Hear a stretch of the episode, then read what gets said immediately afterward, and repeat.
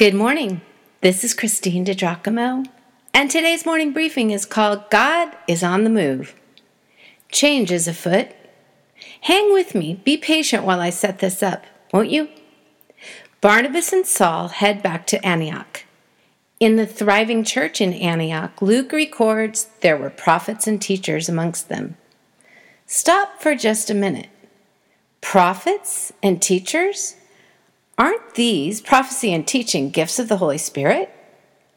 Paul is still called Saul, his Hebrew name just now, and he certainly has not taught on this subject yet. He has not yet written to the Ephesians or the Corinthians to describe the plan for Christ followers to be individually gifted. Fascinating, and yet, here in Antioch of Syria, the gifts are evident. Hmm. In addition to Saul, there are four other church leaders Barnabas, the encourager, the guy who everyone wanted to be near. Simeon, called Niger, which means black, came from Africa. Lucius of Cyrene, which is modern day Libya, and Manaen, who had been brought up with Herod the Tetrarch. Prophet? It would appear that God had endowed Manaen with the prophetic at a young age. First century Jewish historian Josephus tells us when Herod was yet a schoolboy, he was one day greeted in the street by this Manaen, who patted him on the back and saluted him as the future king of the Jews.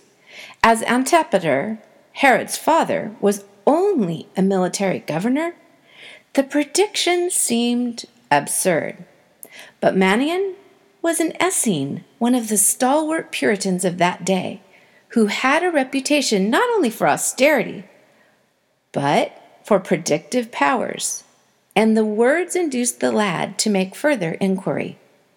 Manaen persisted, adding that the coming dignity would not be accompanied by righteous living, and that God's punishment would visit his later life.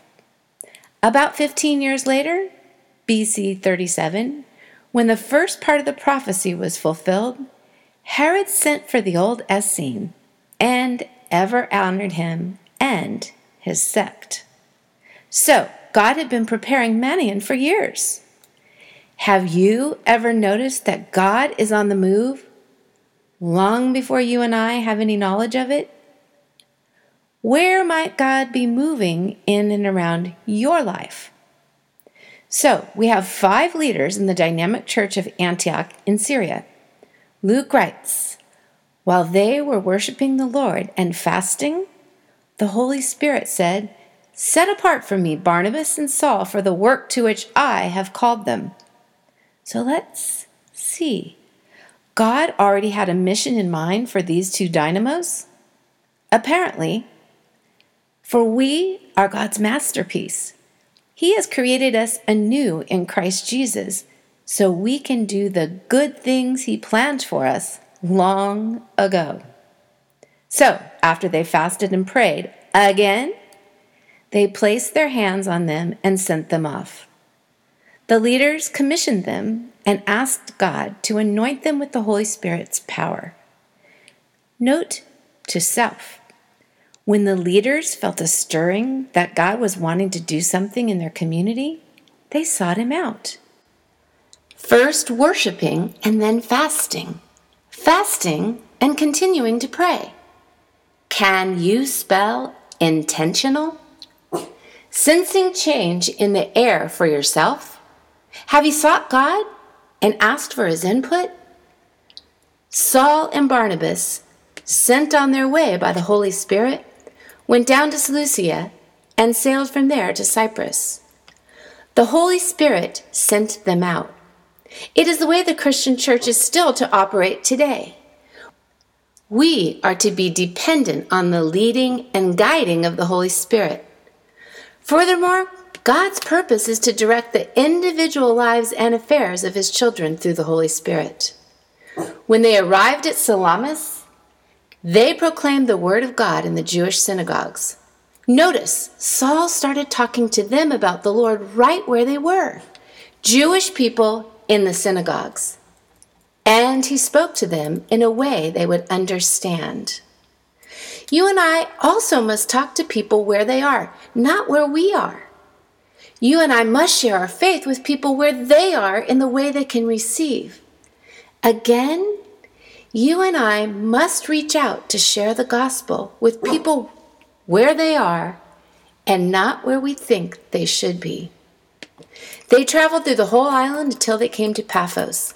There, they met a Jewish sorcerer and false prophet named Bar Jesus, who was an attendant of the proconsul Sergius Paulus. The proconsul, an intelligent man, sent for Barnabas and Saul because he wanted to hear the word of God. But Elymas the sorcerer, for that is what his name means, opposed them and tried to turn the proconsul from the faith. Then Saul, who was also called Paul, filled with the Holy Spirit, looked straight at Elymas and said, You are a child of the devil and an enemy of everything that is right. You are full of all kinds of deceit and trickery. Will you never stop perverting the right ways of the Lord? Now the hand of the Lord is against you you're going to be blind for a time, not even able to see the light of sun. Immediately, mist and darkness came over him, and he groped about, seeking someone to lead him by the hand. When the proconsul saw what had happened, he believed, for he was amazed at the teaching about the Lord. Everything changes here. From here on out, Saul does not use his Hebrew name, but the Greek form of his name, Paul. Heretofore, we have seen primarily Peter's teaching and leadership in ministry. And now, Luke focuses on the launching of Paul. Literally. Paul knew his mission was to spread the gospel by all means possible. People are just as desperate now for good news of love and hope and forgiveness and eternal life. Do you tell them? Or do you invite them where they can hear it and feel it? Yes, God created you for good works. Are you doing them? Do you even know what they are? You will if you search His Word, seek His presence, and listen to Him.